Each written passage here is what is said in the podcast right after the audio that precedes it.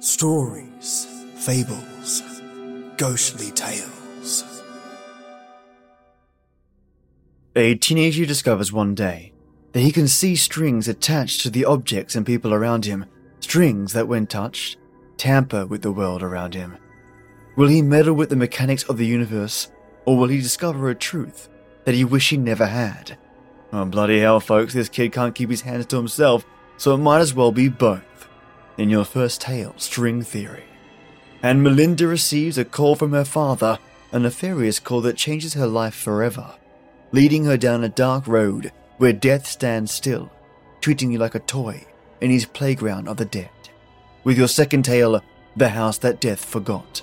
Disclaimer this episode is not for little ears, covers death, gore, and torture, so this content is explicit. Turn off the lights, turn up the sound, and let's listen to something creepy. String Theory Have you ever had an experience that suggested someone else was in your house and just thought, I don't want to know, and left it? Sometimes, fear of the unknown just seems like the preferable option than facing a real, concrete danger. Normally, it's nothing, though. One time, the beeper function of my wireless house phone went off when I was the only one home. It could only be called from the living room. Another time, I swear someone took some change from my desk. They're all probably just slightly disconcerting tricks of the memory. But what would you do when something truly suggestive happens? Would you run? Or just ignore it, like I did?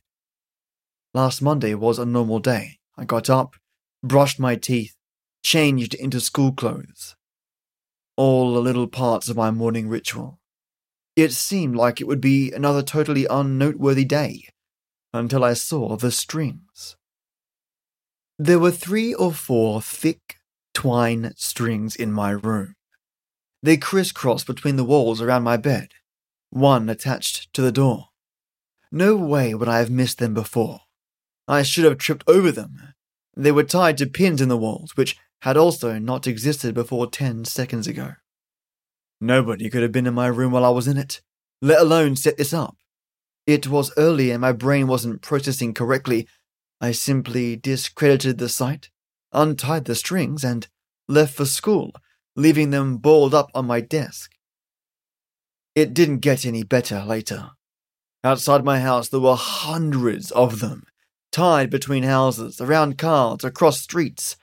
This had to be some super elaborate prank. One of those hidden camera shows or a comedy improv blog. They had gotten everyone else to play along too. Passers by were tangled in them, tying them to objects they were walking towards and away from, as if they had been and were continuing to follow the course laid out for them. I nervously continued my journey to school. On the bus, everyone except me was tied to the door. At school, groups of friends were tied to each other. Teachers were tied to their desks and boards. Oddly enough, at this point, all I could wonder was why I had been left out. When my friend Lucy sat beside me in first period, she simply plonked her bag down on my lap and rested her chin in her hand, looking right past me to the window outside. Hey, Lucy. No response. Come on. I didn't expect you to be in on this too. She sighed and started taking books from her bag. All the books were tied to her hands. I grinned and yanked one of the strings off a book. She didn't seem to notice, instead, simply disregarding the book completely, letting it drop to the floor without a moment's hesitation. Um. I leaned down, picking up her book and placing it back on her desk. She took no notice. Well, if that's how we're gonna play it. I smiled, trying to look playful, but really just trying to hide my nervousness. I bundled all the strings attached to her together with one hand, then pulled them all free. She blinked, turning to stare at me. Holy crap, Martin! You're like a ninja or something. I've been sitting here for maybe ten minutes. I smiled again, relieved my friend had finally noticed me. Where did all these strings come from? She gasped, seemingly noticing for the first time. I assumed you were all fucking with me. She stood up, backing into a corner. No one else in the class noticed. They weren't here just a minute ago. Do you see them too? Her tone made it clear she was genuinely scared. No, didn't you? I was interrupted by my teacher slamming the door behind her. Everyone except me and Lucy murmured a good morning, and still no one seemed to pay either of us any notice. People have been ignoring me all day. I said to Lucy, before turning to our teacher. Hey, dumb bitch! You can't teach for shit! No reaction. I'm getting away from all this shit! Lucy pulled a few strings aside and left the class. I followed, and surprise, surprise, no one else noticed. We wandered the corridors, leaving and entering classes as we saw fit. Whenever we untied a chair or book from someone else, it was like it suddenly didn't matter to them. It didn't exist. I showed her the street outside.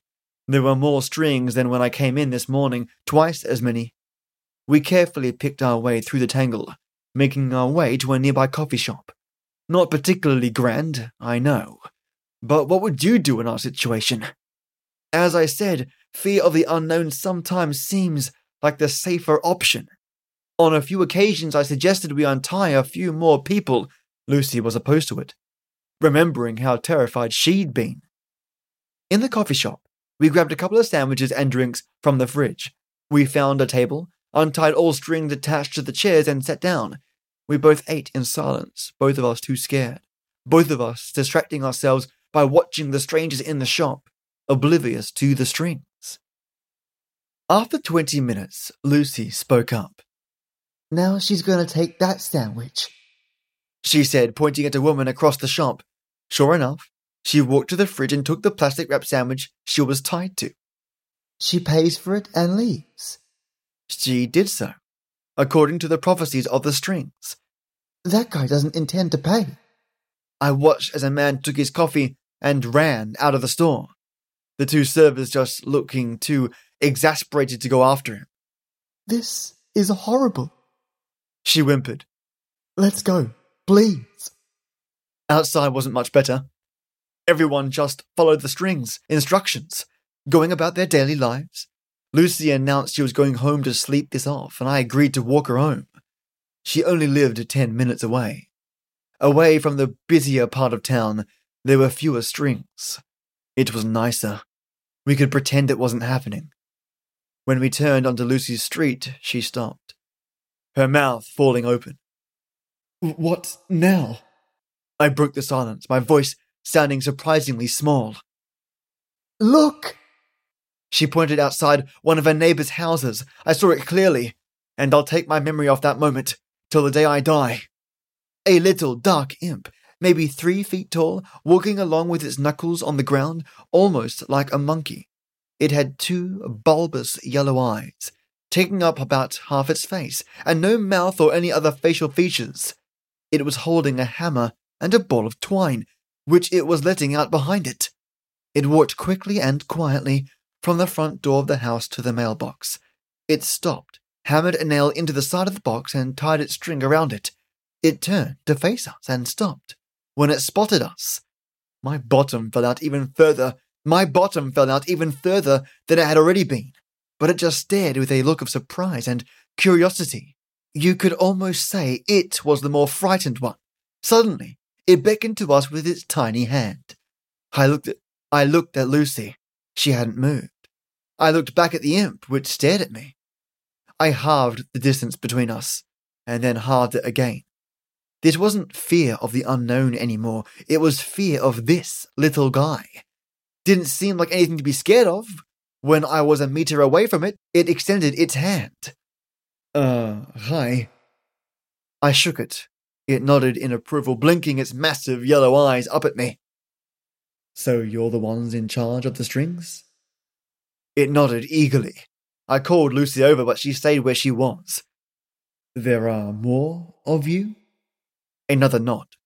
I wanted to ask it so many questions about what it was and where it came from, but it seemed for now I was stuck with only yes or no questions. Do we even have free will? It just looked at me, almost sadly. I immediately felt sick to my stomach and couldn't bear looking at the little monster any more. I grabbed Lucy, who had been listening to our exchange and now sat on the curb with her head in her hands. Come on. We entered her house, and I made her a cup of tea. When I found her in the living room, she had untied her dog and was curled up with it, crying. I set the tea down and sat beside her. I'm so scared, she whispered after a good ten minutes of sobbing. I didn't answer. I couldn't. I'm going to sleep, she mumbled suddenly, and was under within the minute. Sleep was starting to sound pretty good all of a sudden. My eyelids suddenly felt like they were being weighed down. I collapsed to the rug, and the last thing I heard before I fell asleep was the scurrying of several sets of little feet nearby. I felt much better the next day, as if the whole affair had been a dream. I'd probably have believed that if I hadn't been awoken by Lucy's mother that morning, wondering what I was doing sleeping over without a permission or something. Over breakfast, Lucy asked me why I looked so pale and nervous. I turned to her and smiled, mumbling something to her about feeling sick. But the truth was, I was scared because I couldn't see any strings, and was wondering whether my actions were truly my own. This story is written by Tesla. The house that death forgot. Melinda hated driving at night. She did her best to avoid it. Short trips to the store if she just realized she ran out of tampons or had nothing for dinner after getting home. That sort of thing happened now and then.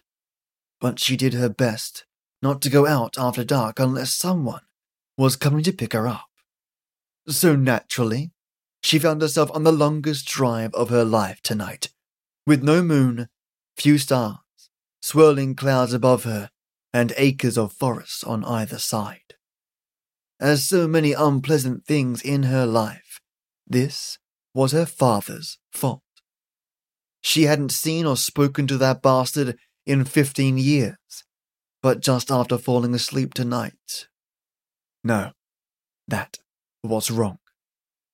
It would be yesterday by this time. Out of the blue, her phone rang and his voice was on the other end. I need you, Millie. Please, come now. He'd said just that, and then the line went dead. The old ass was probably drunk, but he'd never called her before. Not since she was a child, and he was still trying to convince her mother to take him back. It felt like she had been dreaming, waking up to hear his voice again after all these years. It sounded like he was crying. His voice sounded just the same as the last time she had heard it. As though in a dream, she had risen, dressed, and gotten in the car. She was well out of town and halfway to his old place before realizing that she had no way of knowing if he even still lived there. She received updates from her mother from time to time over the years about where he was. The last time she heard from her mother about him was seven years ago. Had he ever stayed in one place that long? Not to her recollection. She had been seven when her mother finally had enough and showed him the door. Prior to that, a move had come every few months. The house they had been living in was their longest stay in one place, a full sixteen months. It turned out into two years after that. And then the next house had been the one she left when she moved out on her own. In all that time, she heard from him sporadically at best, and had finally decided it was best to simply forget about him. Until tonight. She had found out after a two hour drive that she had been right to wonder if he was still in the same place his last known address was a sketchy apartment in a low income area of the town she had grown up in. Had he been number 24? Or number 42? Maybe he was 14. It definitely had a 4. Ah, It didn't matter. His name wasn't on any of the buzzers. Bastard! Her drunk of a father had called her at night, all but demanding she came to him for reasons he didn't even feel were important enough to tell her over the phone, and then just expected that she would know where he lived now. In a flurry of rage, she turned and marched back to her car, slamming the door and starting off in the direction she came. She was so angry she didn't even look where she was going and missed her turn off. The next thing she knew, she was on this lonely stretch of road. Cars were sparse, but she took some comfort in the fact that she would pass one every half hour or so. Her dashboard clock now read 2:27 a.m. She had been driving for more than 5 hours since leaving her house at night. Every 5 minutes or so she checked her cell phone. Ever since realizing she was lost, she had checked her phone and found no bars at all. She even stopped at a gas station, closed, of course. Just sure, there should be some service around here somewhere, but nothing. Take stock of your life, Millie, she thought. You're over 30, you hate your job, you and your mother don't get along. You haven't seen or spoken to your father in just under half your life. You have no time for your friends or a relationship thanks to the aforementioned job you hate. And now, here you are, trapped on a road you've never been on before. At night, and you can't even so much as call AMA, let alone check Google Maps. Smart lady you are. She briefly considered stopping and flagging down the next car that passed. She quickly realized the futility of that plan. Any car on this road would have also had no service, so there was nothing for it. She had to drive until she saw a house. She'd feel bad for waking someone up, but there was no choice. She needed to find her way back to the main highway. But so far, all that she could see on either side was trees. Mile after mile of trees. No light shining through the boughs.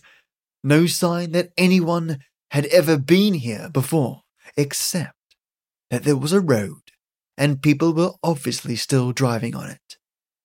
There weren't even any road signs other than the mile markers. Had she really found the middle of nowhere?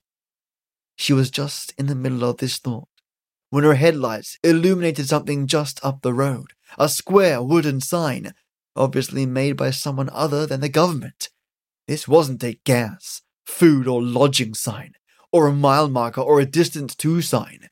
This looked like the kind of signs advertising a private business was nearby. She slowed down to read it.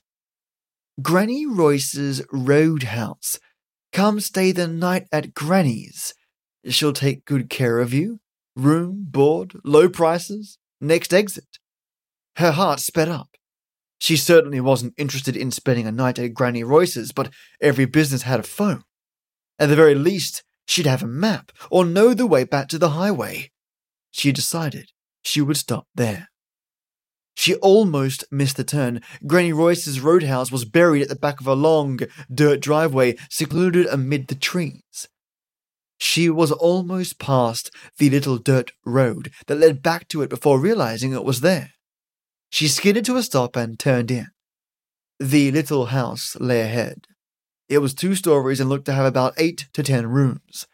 Big for a home, but small for anything announcing room and board.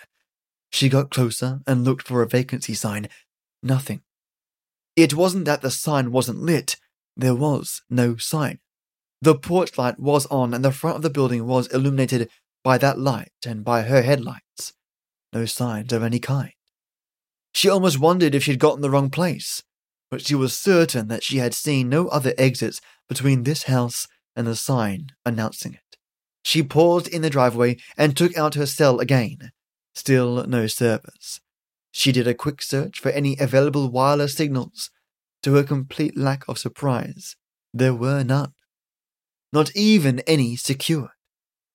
There's no one here but me, she thought. At this point, she wouldn't be surprised to find the house empty as well, but the light was on and this was supposed to be a roadhouse. Someone would be manning the front desk. She got out of the car and headed for the front porch. As she turned around to make sure the lights flashed when she hit the lock button on her fob, she thought she could see a flash of movement in the trees, something human shaped. She stopped and looked again. Nothing. She decided. She imagined it. At the front door, she hesitated. If it really was a roadhouse, then she should be able to just go on in. But what if she got the wrong house? If she tried the door and just walked in, she could find herself arrested out here in buttfuck nowhere. Cautiously, she tried the knob. It turned. She pressed gently on the door. It opened. Relief flooded through her when she saw that she was in a small but tasteful, decorated foyer that had obviously been repurposed as an admissions area. A quaint desk with an honest to God guest book had been placed in the far right corner, and some chairs had been set out, along with magazines on a table. She read the titles briefly Mademoiselle, Blue Book, The New Country Life, Arts and Architecture, before turning her attention to the little desk. There wasn't a computer. That was a cute touch. It was like the house was from a past era. Perhaps old Granny Royce really didn't like modern technology. There was, however, a little bell, just like there would have been in 1929.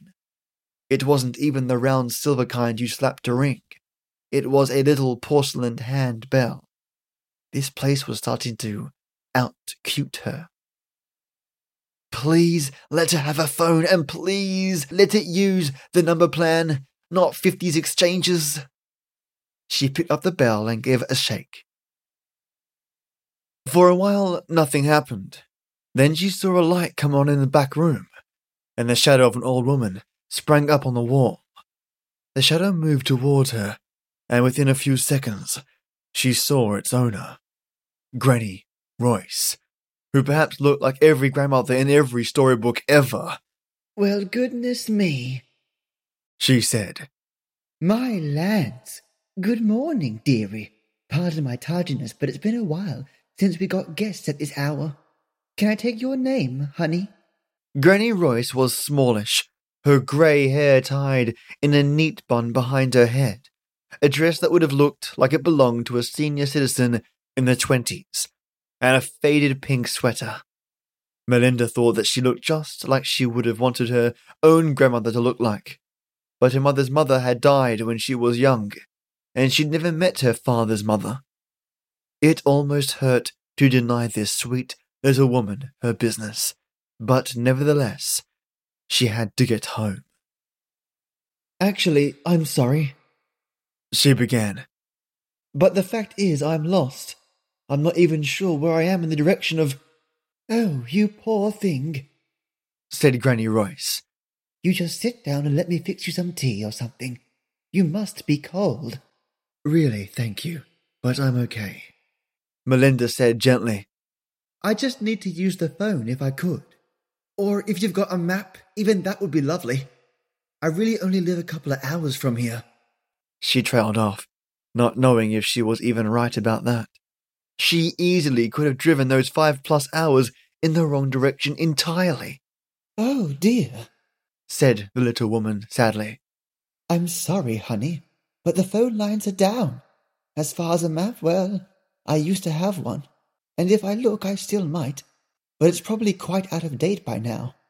The highway moved since then. I know that much. Melinda's heart sank. How could her luck get any worse? No phone, cell, or landline, and no map? What could she do? She had to get back home. She was expected to work at 8 a.m. tomorrow, and why were the phone lines down? The weather was coldish but clear. Were they fixing a line nearby? She told Granny Royce the name of her town, but Granny only said, Believe it or not, I have never heard of that town. What did you say the name was?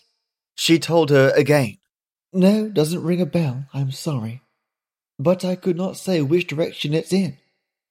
Why don't you stay the night, sweetie? I'll give you a discount for your trouble.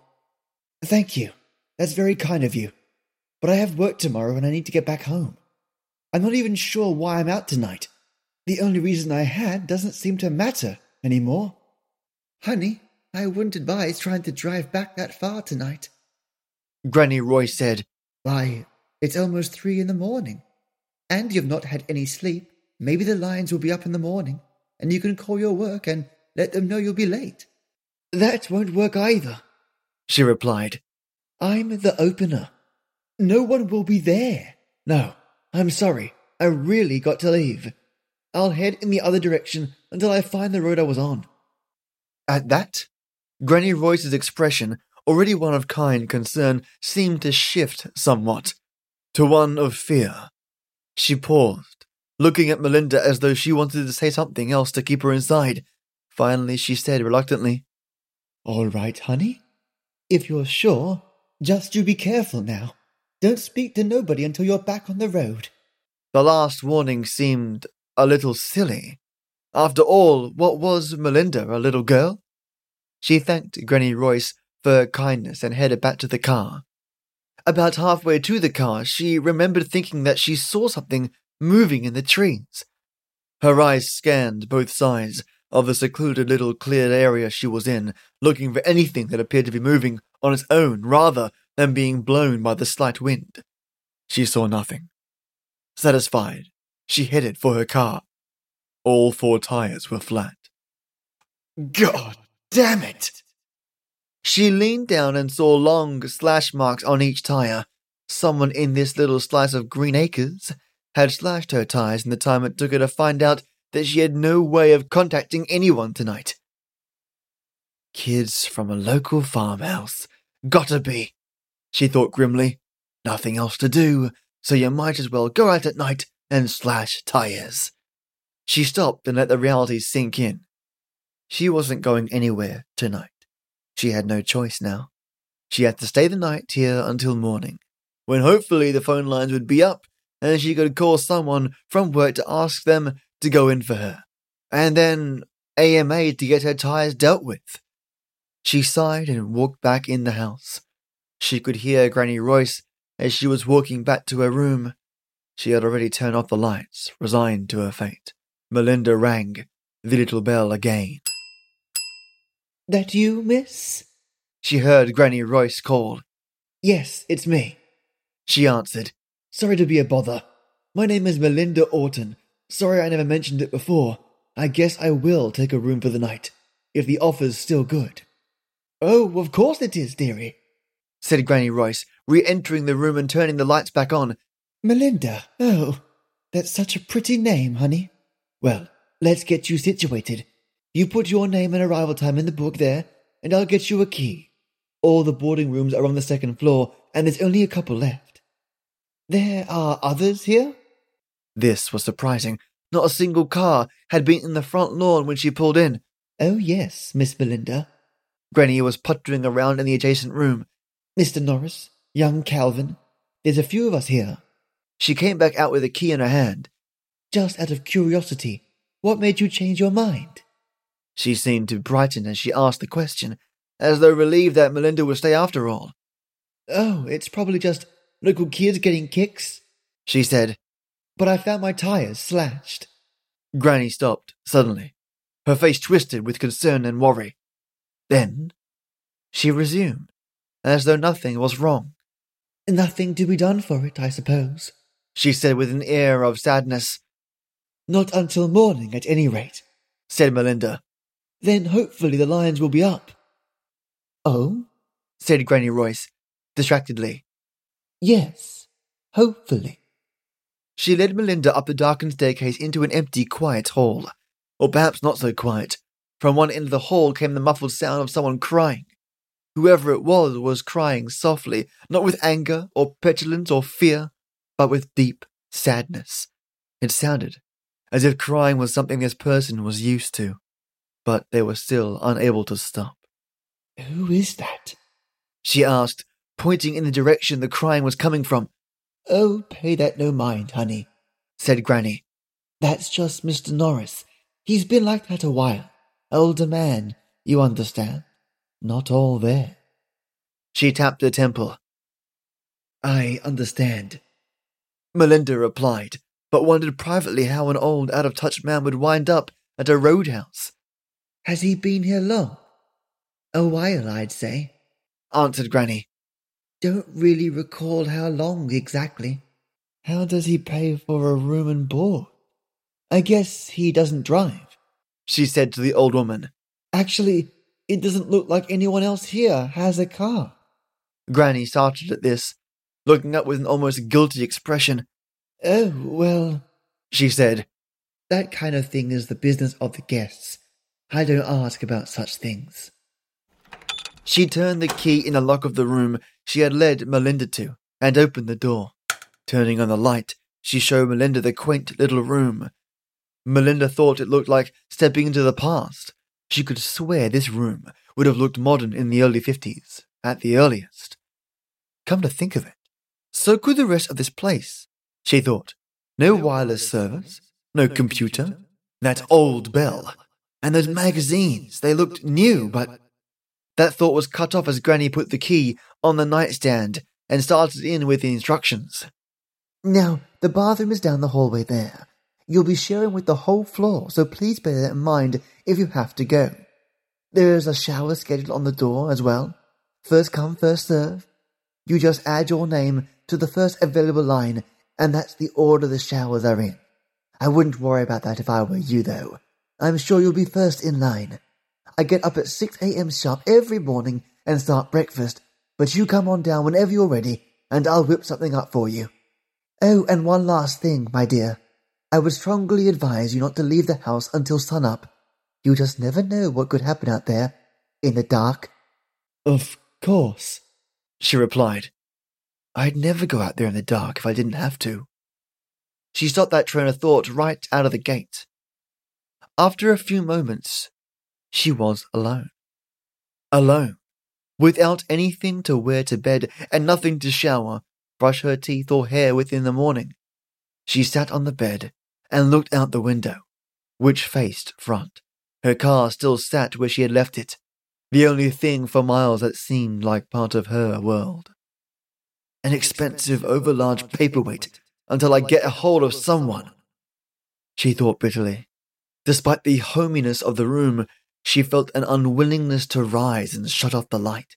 Somehow the thought of going to sleep in this backward little room seemed unthinkable.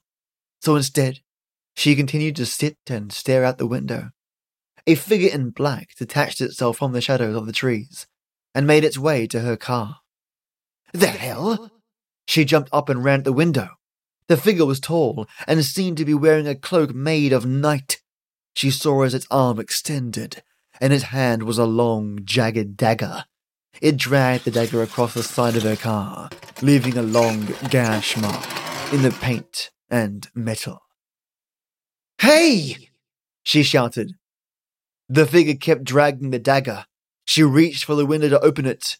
It wouldn't budge. She looked for a lock but couldn't see one. Hey! She yelled again. This time, the figure raised its head. She could see the glint of two eyes under the hood. The figure raised the dagger slowly, determinedly. It pointed it straight at her face. She leapt away from the window and ran for the door. A noise on the other sound stopped her. Footsteps, dragging, shambling footsteps, and crying.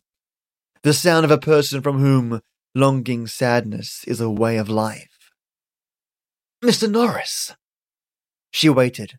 Somehow she just felt that she should let the old man pass before she opened the door. Before he got very far, however, she heard other footsteps, these much quicker and lighter, run up the stairs and stop near the door of her room. Stop it! hissed Granny Royce. Get back in your room right now. You know better. She can't see you yet. Hopefully she won't have to at all. Now you go back in there. You've got no business being out at this hour anyway. What on earth? How could that sweet old woman talk to another human that way, let alone an old man with a foggy mind? She almost opened the door right then, but somehow her hand stopped and waited until the shuffling, crying man had made his way back down the hallway. She heard his door open. She opened her own door just in time to see his foot, shod in a well worn house shoe, slide into his room. The door closed softly after him. That poor man, she thought. But now she was determined to find out what was going on. The punk outside in the Halloween costume, slashing up her car, followed by Granny yelling as an old man, made her begin to understand that not all was well here. She went back down to the front desk area, which was completely unlit except for the moonlight and porch light coming through the window. There was, however, a light on near the back room that Granny Royce had emerged from. Melinda paused to take a look outside the front window. The maniac with the dagger was nowhere to be seen for the moment. But she was now determined that it was he that she had seen moving through the trees. He could have killed me. She strode in the direction of the light, seeing that it was the light of the kitchen. She kept going, expecting to find Granny Royce still puttering about with whatever an old innkeeper did with herself during the early hours of the morning. Instead, she found Granny sitting with a young man of about twenty. He had dark hair and a scarf of stubble and was wearing a dark brown corduroy shirt and khakis along with a pork pie hat. He looked like he was ready to go sell newspapers on a street corner in the 30s. He was quietly sipping tea while Granny was admonishing him from the other end of the table. Now that was a horrible thing to say, she said. When I was your age, young men minded their manners. That's a laugh, talking about my age, muttered the young man with a sneer. And just how old are you? Do you even remember? Calvin Davidson, you are trouble, young man. She hissed back. Neither had noticed Melinda yet. One of these days you're going to say something you'll regret. Oh, come on, Granny. What could I possibly say that will make things worse than they already are? Demanded Calvin. I mean, look at old Mr. Norris up there. Both of us are all. Um, hello, miss. I didn't know we had anyone else here. He had just seen Melinda. Uh, hi, she said, she had the feeling she walked in on an old argument the two of them had many, many times. The two of them had had many times, and that did not concern her. Her fear and anger were forgotten for the moment. Calvin had been talking to Granny like a sullen kid, but something about what they were saying seemed wrong. Can I help you, Melinda? asked Granny Royce. Is there something wrong with your room? That brought her back. No, she said. The room is fine, but nothing else is. I mean, what on earth do you even have a roadhouse out here where it seems like no one ever stops? Why are most of the rooms full, even though mine is the only car out there? Why did I hear you talking to Mr. Norris like he was a dog? And why would you want to make sure I didn't see him? She got no further before Calvin cut her off. Good Lord. She's not even been here a night, and she can see it. Why did you even let her in, Granny? Why don't you just bolt the door? Hell, if I could go take down that sign, don't you think I would have by now? Lord love a duck. There's something you don't hear many young men say, thought Melinda. She decided to ignore Calvin for the moment, otherwise.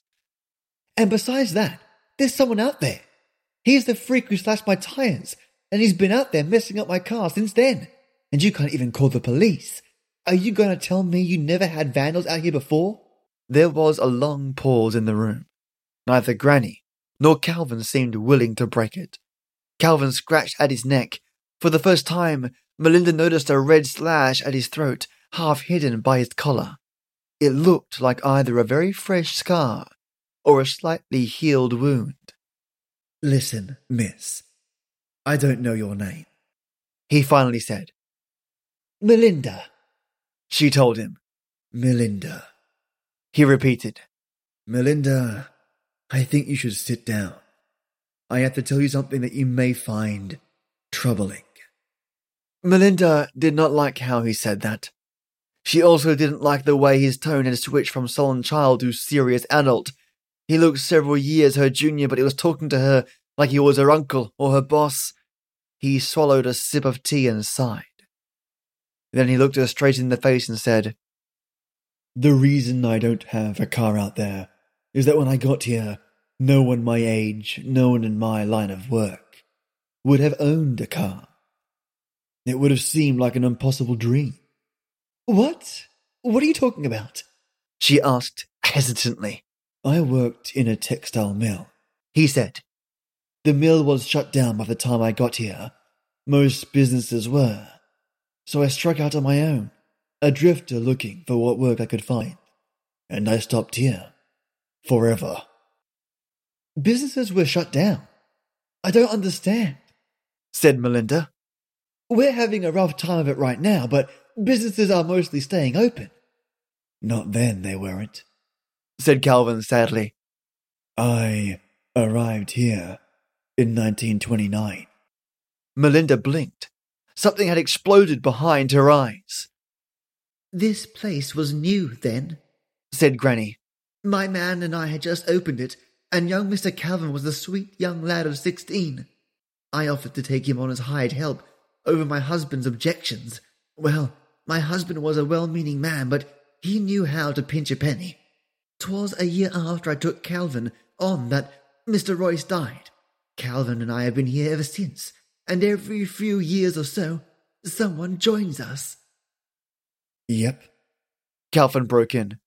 Miss Tilly was first. She was a woman of ill repute who ran here, pregnant and scared that the man who'd run her trade up in New York was going to find her and kill her. She and that baby. He broke off, now seeming on the point of tears. And then, said Granny, there was Mr. Standish. He was a travelling minister. He doesn't travel any more. Mr. Norris got here in 69, said Calvin. His story is probably the worst. He was a, well, he was a bank robber, you see, carried a pistol, and he didn't like learning how long we'd all been here. He paused, stood and walked to the kitchen window. He tried to leave on his own, you see. He ain't the first to try it. That was me, actually. I warned him not to try, but he wouldn't listen. But when he got outside and met him. Calvin, hissed Granny. We don't talk about this. She's got to know, said Calvin. There's no point in finding out slowly.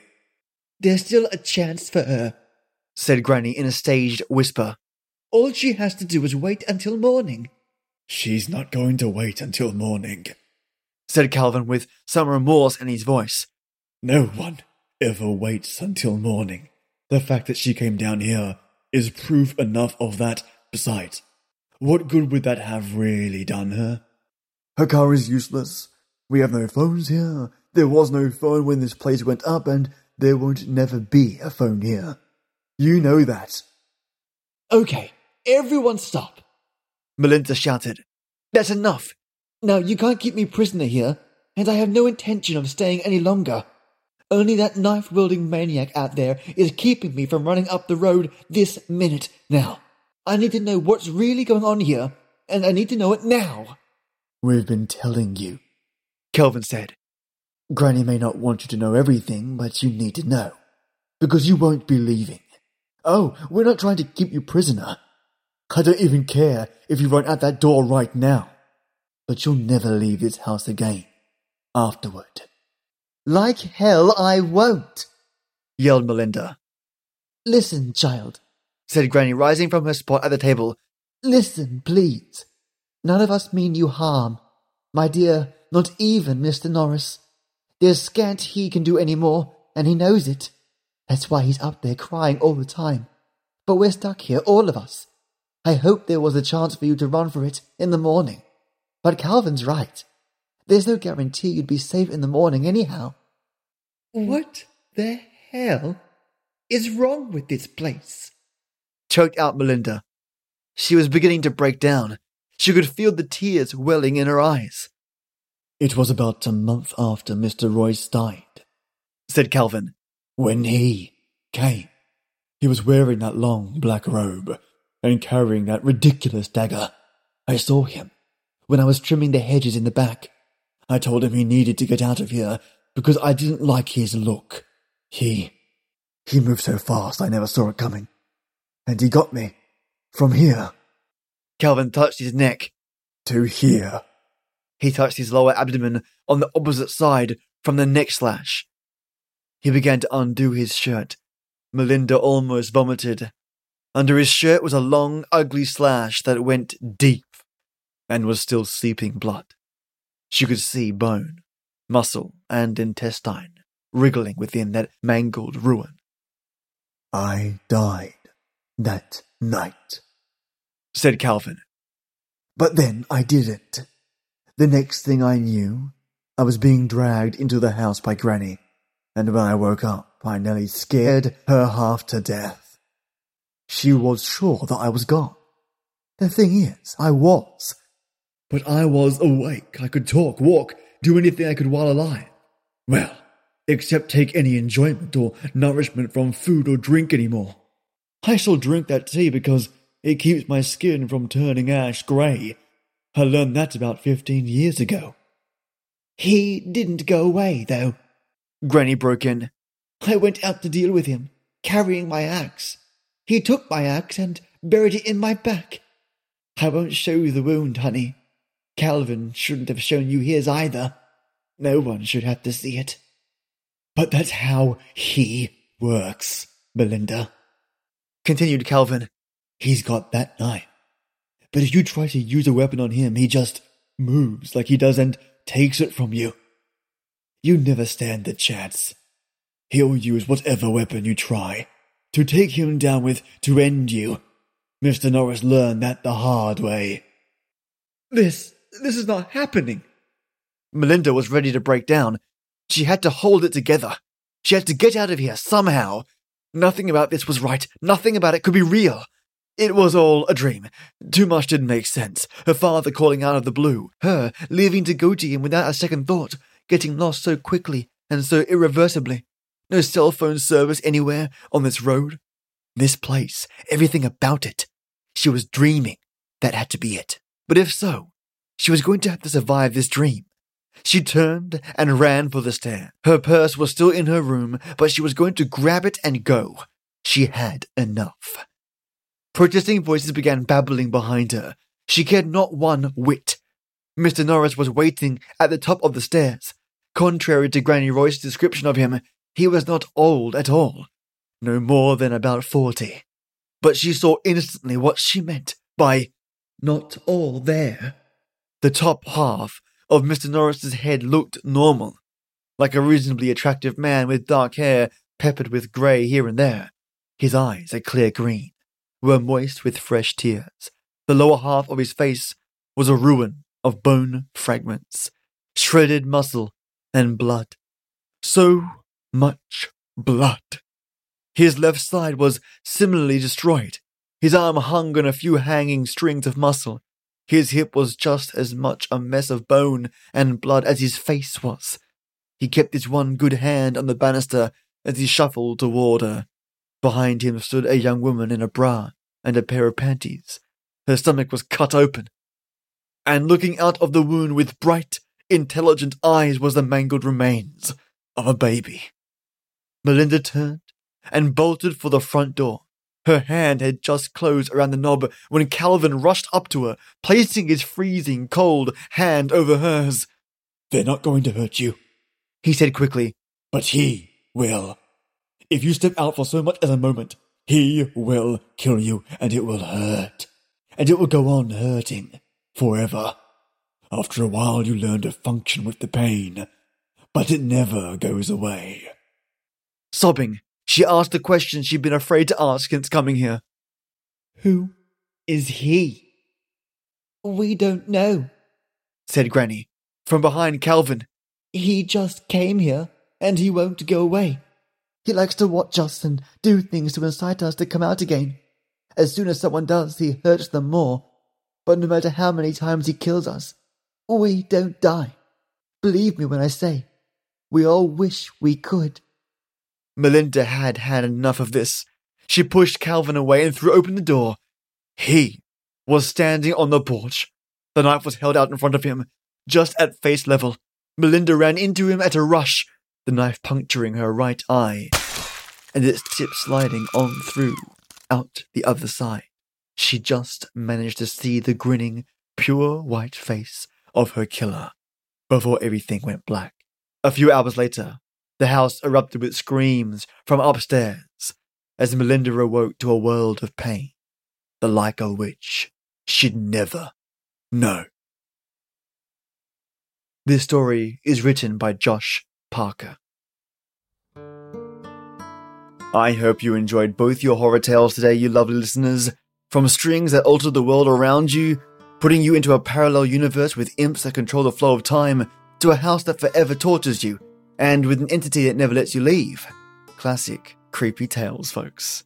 Listeners, I want to thank you for listening this fine day. Should you have any spare time, leave an iTunes review with a comment so I can read it out to the world. And if you have any spare dollary dues to send my way, you can visit my Patreon page at www.patreon.com forward slash SFGT to support me.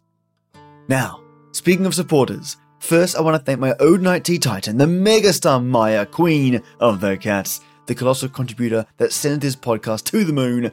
Thank you, Maya, for being amazing.